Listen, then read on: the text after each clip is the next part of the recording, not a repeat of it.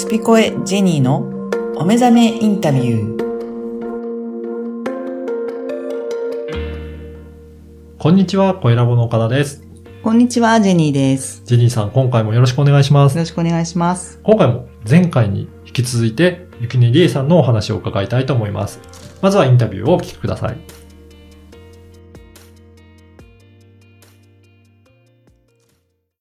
じゃあ、引き続き2回目なんですけど、先ほどの、1回目の、続きで、はい、うん、じゃあ、その8年前に、芦屋に来ました。ました。はい。で、今、サロンを、今ここで一軒家で、2階部分が、そうですね。サロンになってて、はい。ここで講座をしたりとか、もちろん、何ですか？展示会っていうの？これは。そうだね。ジュエリーの。販売をやっているっていうことで、かなりもうこの地元の人たち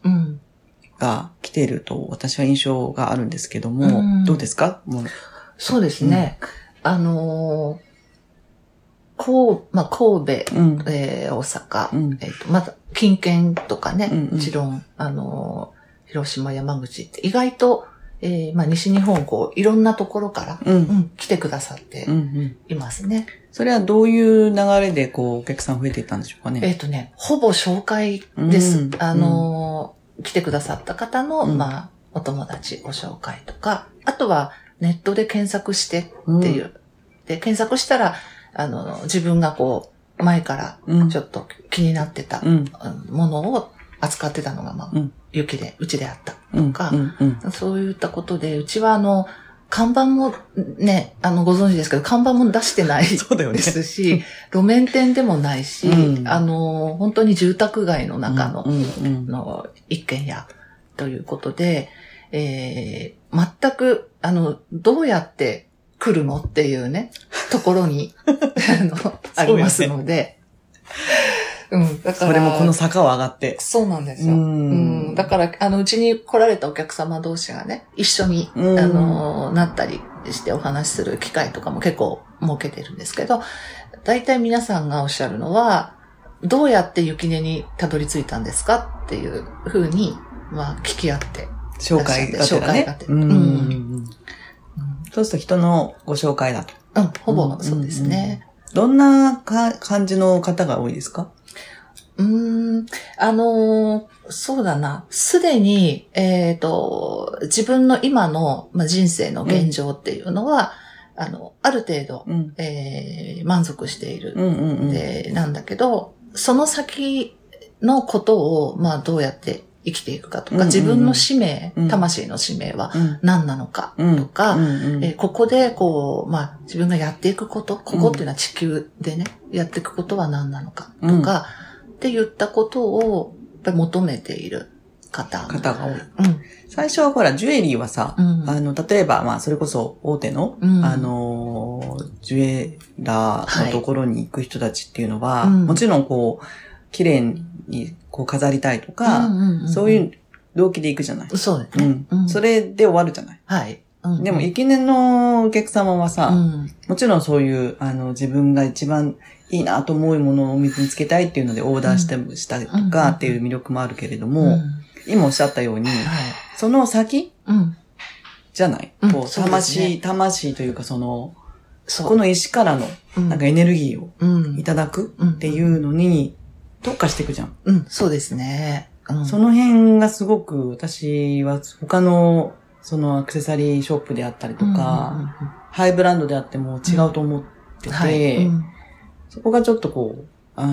差別化できるみたいな感じになってるのは、もちろん、りえちゃんの生き様というかさ、持ってる本質みたいなところに、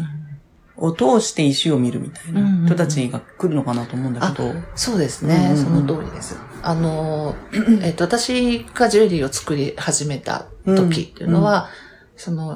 やり方にいろいろ紆余曲折、自分がファッションのね、分野にいたらいいのか、それとも工芸っていう分野にいたらいいのかっていう悩みをありながらも、今のどちらでもないっていうところに、自分の中でたどり着いて。で、ジュエリーっていうのはもともとは、ファッションとか、飾るものではなくて、神様が自分の魂を見つけてくれるためのサイン、目印なんですね。で、これは古代から、そういうあり方として装飾品っていうのはあるもので、私、うちで、YUKINEで、神社にジュエリーを奉納させていただいているところが、イザナギ神宮と天川、弁財天の奈良の2カ所あるんですけども、両宮司さんもおっしゃってますけど、もともと着飾るものではなく、やっぱり神様のつながるためのもの。だから古代の人はたくさんその自分ですよっていう風に見つけてもらうためにたくさんつけてましたよっていうね、お話をいただいてる。で、私もその風に考えて、ジュエリーの制作をスタートしているんですね。じゃあそういうパワーを、もちろんこう、誰かしらがそのリエさんに会って、YUKINEを知って、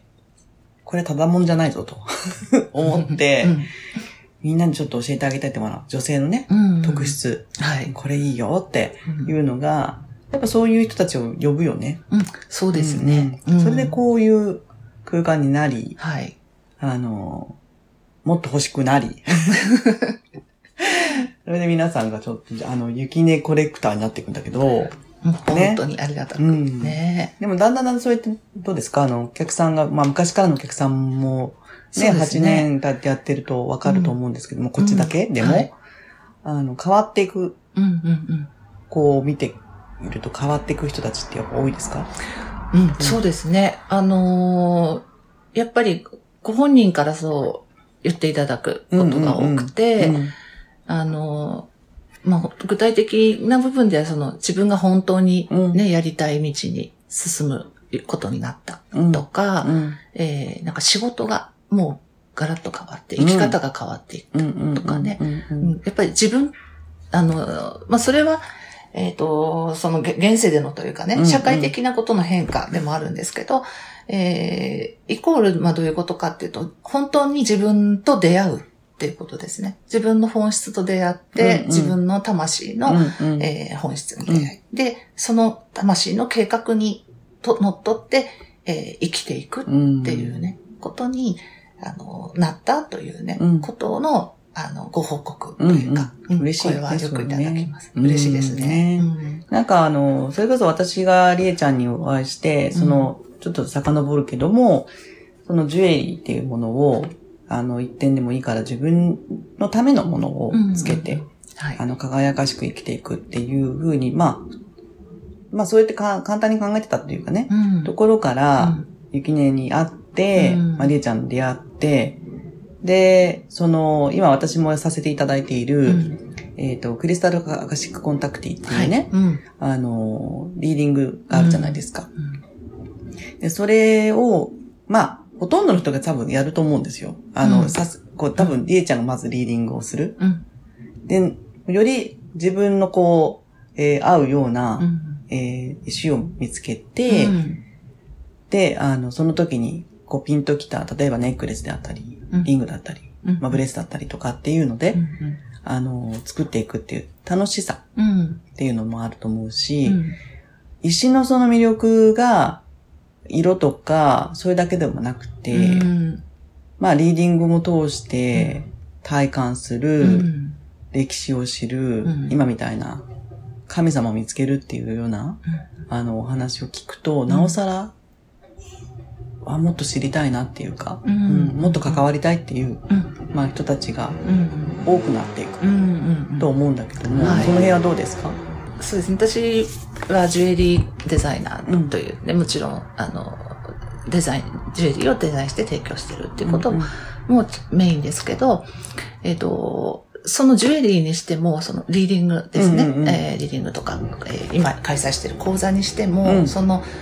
私が提供するっていうことだけではなくて、皆さんが自分で自分を発見していく。で、自分をで、リーディングもしていけるっていうね。答えは自分で見つけられるんだよっていうね、ことを、提供したいと思ってやっているので、そういったところから、リーディングを教えたり、講座というね、ワークショップを通じて、皆さんが、リーディングできるようにって言ったことをお教えしたりっていうのをやってるというのがね、そこが目的ではあります。そこがやっぱり大きくて、で、私もそのお目覚めセッションっていうのを今させてもらっている中に、コースがあって、はい、そうだね。コースの中に必ずそれを入れてるんですよ。まず、YUKINEのその、クリスタルアカシックコンタクティっていうのは、今おっしゃったような本質を、自分の本質を知るっていうところはもう、ドンピシャなんですよ。私が、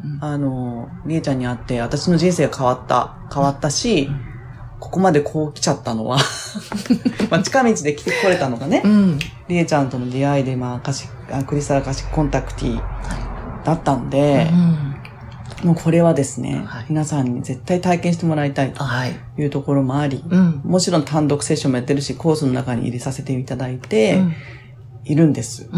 だからね、目覚めるって、特に女性はね、こう、苦しみを伴うっていう、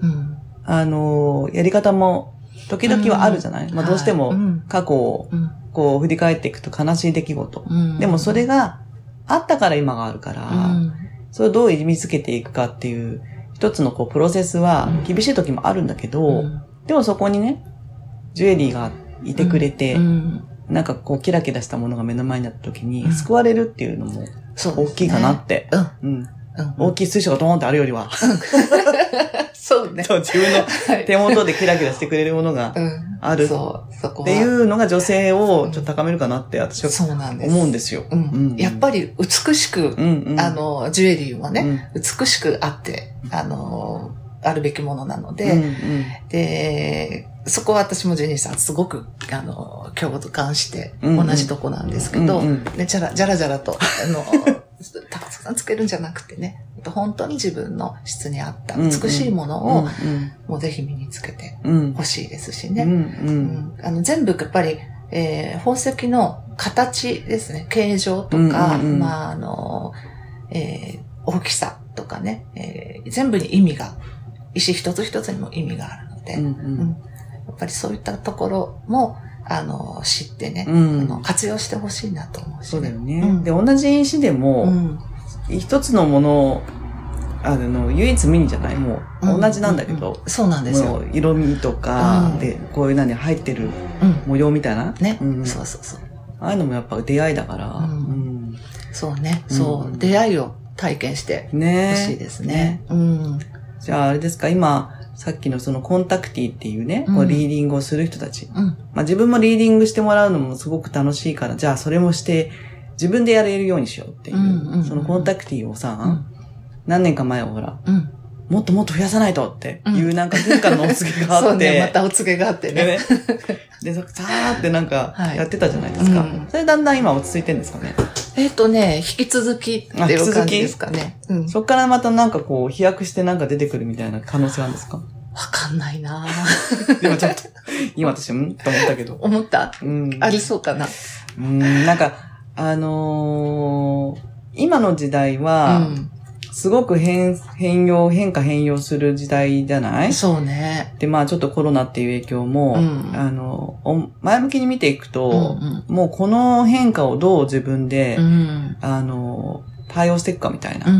その生きる、なんかこう力みたいなのっていうのが、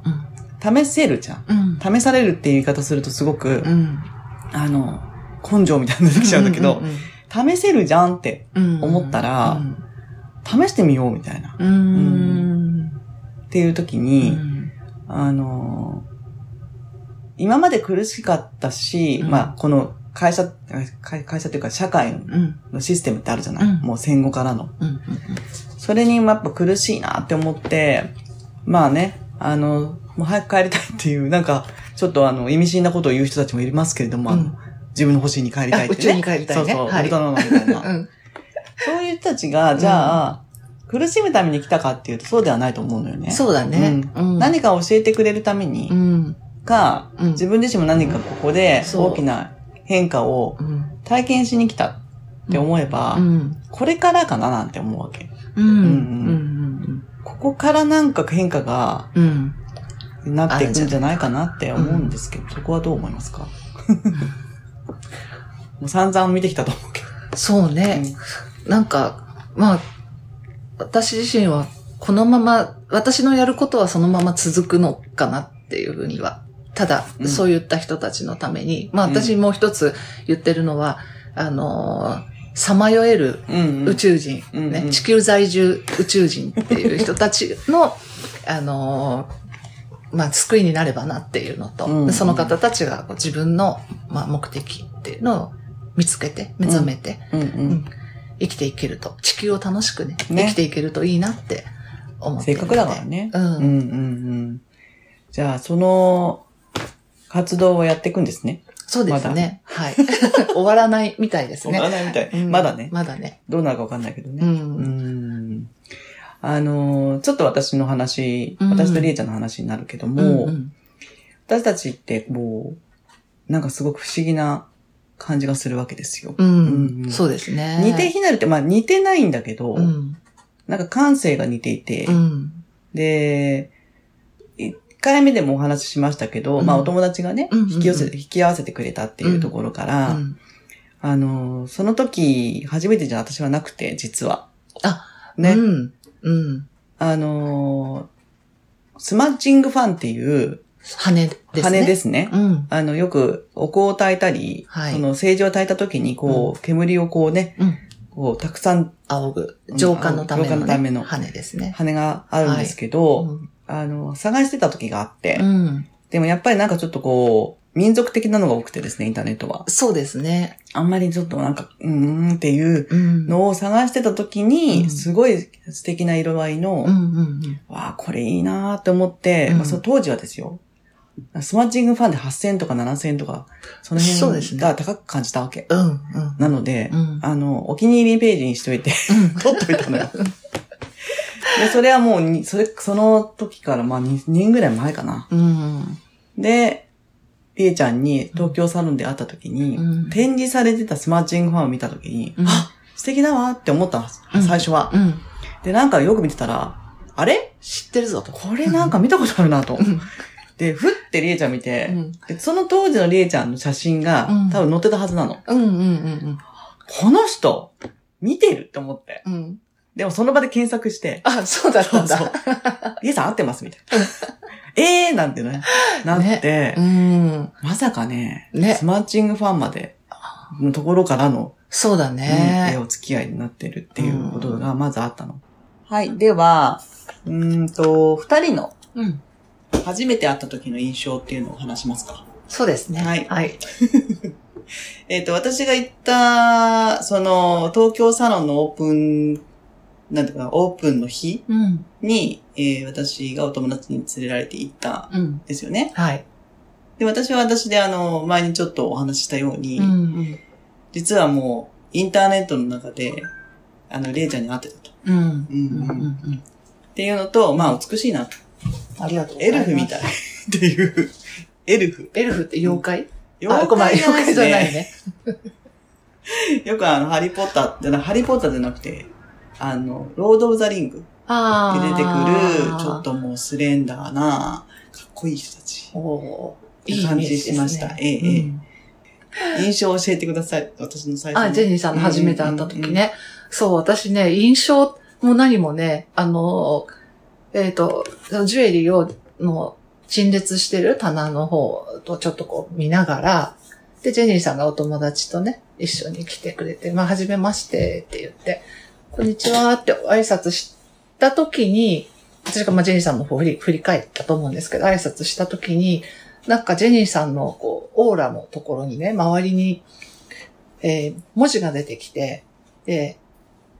この人は富と豊かさを運ぶっていう風に来たんですよ。文字？もたらす。まあ、ちょっとさっきね、お話ししたときに、その出会い、何かちょっと印象的な出会いだったりとか、あと自分の、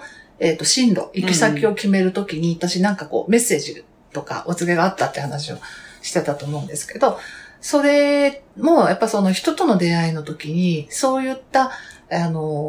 ていうのかな、文字がこう出てくるっていうときがあって、それはこう、なんかタイプライターでこう、打ったみたいに、図上にね、こうその人の姿を見たときに、こう出てくるわけです、ねうん。で、ジェニーさんの時は、ジェニーさんの周りがこうなんかピカーンってちょっと黄金色に光ってて、うん、で、この人は豊かさ、富と豊かさ、うん、もたらす、うんうん、っていう風にバッと言葉が入ってきて、で、ちょっとびっくりして、うん、なんだろうと思って、まあ、ジェニーさんのお顔って、なんか観音様みたいじゃない？ちょっと左右対称の神秘。よく言われるんですよ。そうだよね。うん。うん、だからすごくなんていうのかな、まあ、ありがたい、お顔をしてるっていうのもあるし、そっからちょっと出た、印象かもしれないんですけど、うんうん、だからそういうふうに聞こえてきて、うん、で、その時私はちょっと、やっぱり突然来るのでびっくりしてね、で、なんだろうと思って、もしかしてジュエリーたくさんお買い上げかしらなんて思って。まあ、それはね、それでたくさんお買い上げいただいたんですけど、後々お付き合いをしていく中で、うんいろんな意味の豊かさっていう、豊かさのきっかけだったり、お仕事と関わって、うん、で、そのお仕事もね、チャンスにつながっていったりとか、そして実際、まあ今、4年、目かなってね、4年経って、で、まあ、こう、YUKINEのジュエリーっていうとこですとか、あとはYUKINEクリスタルアカシックコンタクティとしてね、リーダーとしての活動っていうのも、入って、まあ一緒にこう仕事をしていくという流れになって、きて、実際にその、まあ仕事でも、あとは、財、ね、お金を作るとか、そういったことでも、こういろんなまあアドバイスもらったりとか、豊かさっていう生き方につながってきたかなっていうね、思いました。あら。うん。最初の印象はね、お告げがあっても何のことかわかんないんですけど、3年4年っていうふうにお付き合いしていく中で、それが見えてくるっていうね、素晴らしいね。はい。今に至って。ありますね。はい。はい。まあ、その流れで、私もその、クリスタルアカシックコンタクティを、まあ、やっていただき、やるようになって、やっぱりその、人のね、覚醒っていうのを、手助けできる。まあ、その、本質に触れた時の皆さんのね、驚くし、嬉しいとか、まあ、戸惑いもあるけど、あ、やっぱいいのかっていう、ほっとした気持ちの顔を見るのがすごい好きで。で、そこにまた切り込んでいくけど。切り込んでいくのね。切り込んでいくし、これ持ってたらいいわよ、みたいなそのジュエリーのお話ができたり、私もなんかその、やっぱりジュエリーも、まだ石の勉強も全然してないから、まあ、こう、辞典みたいなのを買ってみたり。で、それ読んだりとか。そこからちょっと私今アロマも、前ちょっとアロマをやってたから、またアロマにも、こう結びつけたいなって言って、その、あ、そうだ、ジェムエッセンスがあるなっていうところで、ジェムエッセンスも、一緒にね、ご紹介したりとかしてるんですけど、なんかやっぱりこう、今、りえちゃんおっしゃってくださったように、私も、すごく引き寄せられたというか、まあ私が引かせてもらったのかわかんないんですけどね。一緒にいろんなところに行くじゃないですか。例えばさっきも、前の回で言ってる、ドバイにね、一緒に行くようになったりとかしたときに、あそこはもうまさしく宇宙ステーションみたいな感じじゃない？そうですね。本当に。ね。で、エネルギー的に、なんか二人で見上げてね、ロケットかみたいな感じから、なんかいつも上の方でピコピコ更新してる感じが。そうそうそう。あそこにこう、宇宙エネルギーが、なんか、降りてきてるっていう、ね、感じだよね。感じがしますね。もうあそこの国はやっぱりお金があるから、なおさらなんだけれども、私ははじめこう、大学ではフランス語が専攻だったんで、フランス大好きで、ああいう歴史が古い街っていうところに、惹かれて、まあ、歴史大好きな人がね、ああいうドバイにはじめ行くっていうことが、全然魅力なくて、全然人口でしょみたいな感じで。私も思ってました。ね。ちょっとこういう、二の足を踏んだというか。なんだけども、結局またこのりえちゃんのリーディングで、もうドバイが見えるみたいな感じになっちゃって。でしたね。もう、抵抗やめようみたいな感じで、うん。で、行ったのがきっかけなんだよね。ああ、ね。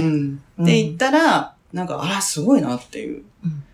で、あの人たちは、やっぱりこう、世界一っていうのを別に見せびらかしたいわけではなくて、うん、人間のこの、まあ、できる、今できる精一杯のことを、うんうんうん、見せていくっていう、なんか使命を私は感じてるのかなって。うん。ああ、なるほど、ね。お金も。持ってるし、もちろんお金あるんだけど、うんうんうん、彼ら自身はその技術がないから、うん、じゃあ技術とか知識をくださいと、うんうん、ここでやってくださいと、でそれだけきちんとサポートしますと、うん、でもやるんだったら世界一ねっていう、うん、そこのプライドみたいなのが、うん、人をこんなに喜ばせるわけですよね、うんうんうん、で言ってみてわかるけど、別にお金が持ってるからひけらかすっていう、うん、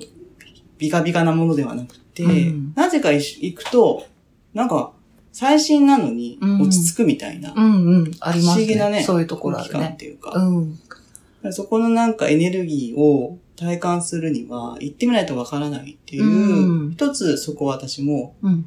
何を知識で持ってて、うん知ってても、体感しないとわかんないことの方が多いし、なるほどね結局体感だなっていう。うん体感して合う合わないはあると思うから、うんうんうん、もちろん行くまでにもう全然興味ないから別にいいけども、うん、なんか気になるんだったら行ってみて、うんうんうん、体感すると、うん、なんだこんな世界があったって思える一つの国がドバイだったし、うん、それをに導いてくれたのはレイちゃんなので不思議なね、ご縁、ね、でしたね。だからジェニーさんはその体験をまあ伝えたりとか、うん、その体験を通して豊かさっていうのを皆さんに教えたりお伝えしたりってしてると思うんだけど、私がその最初に、会った時に見た、その、それを豊かさ、運ぶ人っていうのは、うん、今思うと私だけのことではなくって、うん、ジェニーさんのお役目として、その世の中のいろんな方にそういったことを伝えていく、うん、見せていく、体験、させてあげるっていうね、ものがあるのかなっていうふうに、うん、今はね、分かってきたというか。そうですか。うん。まあ、はい。大層な仕事でございます。そうですね。ちょっとね、うん、多分、私たちみんなが、うん、まあ女性としてっての強みもあると思うんだけども、うん、こういったことをどんどんシェアしながら、うん、行きたい方向にね、もういっぱい実は選択肢たくさんあって、うん、今まではここしかないとかっていうところで選択してたから、うんうんうん、そうじゃなくてもっともっと、いろんなことを知っていけば、うん、それだけ選択肢が広がっていくんだっていうことをまずなんか見せていけばいいかなと思うし、うんうん、それで自分たちの世界が広がっていけば、うんうん、おのずとなんか行きたいところに行くのかなって思うから、そうですね、うん、ここはやっぱりYUKINEジュエリーを身につけ。最後に、そこに、締めていただいて、ありがとうございます。パワーをこうね、増幅させるか、はいはいまあ、ある時はプロテクトしてくれるのか、うんうんうん、浄化してくれるのか、っていう、そういう石をね、まあ、知れば知るほど石ってそういう作用があるんだね。で、そういうのを知って、うん、こう自分のパートナーとして、うんうん、身につけて、これからの人生楽しく、そうですね。いきたいと思います。はい。ので、うん、今後とも深いお付き合いください。こちらこそ。はい。じゃあまたよろしくお願いします。はい。で、次回はですね、うん、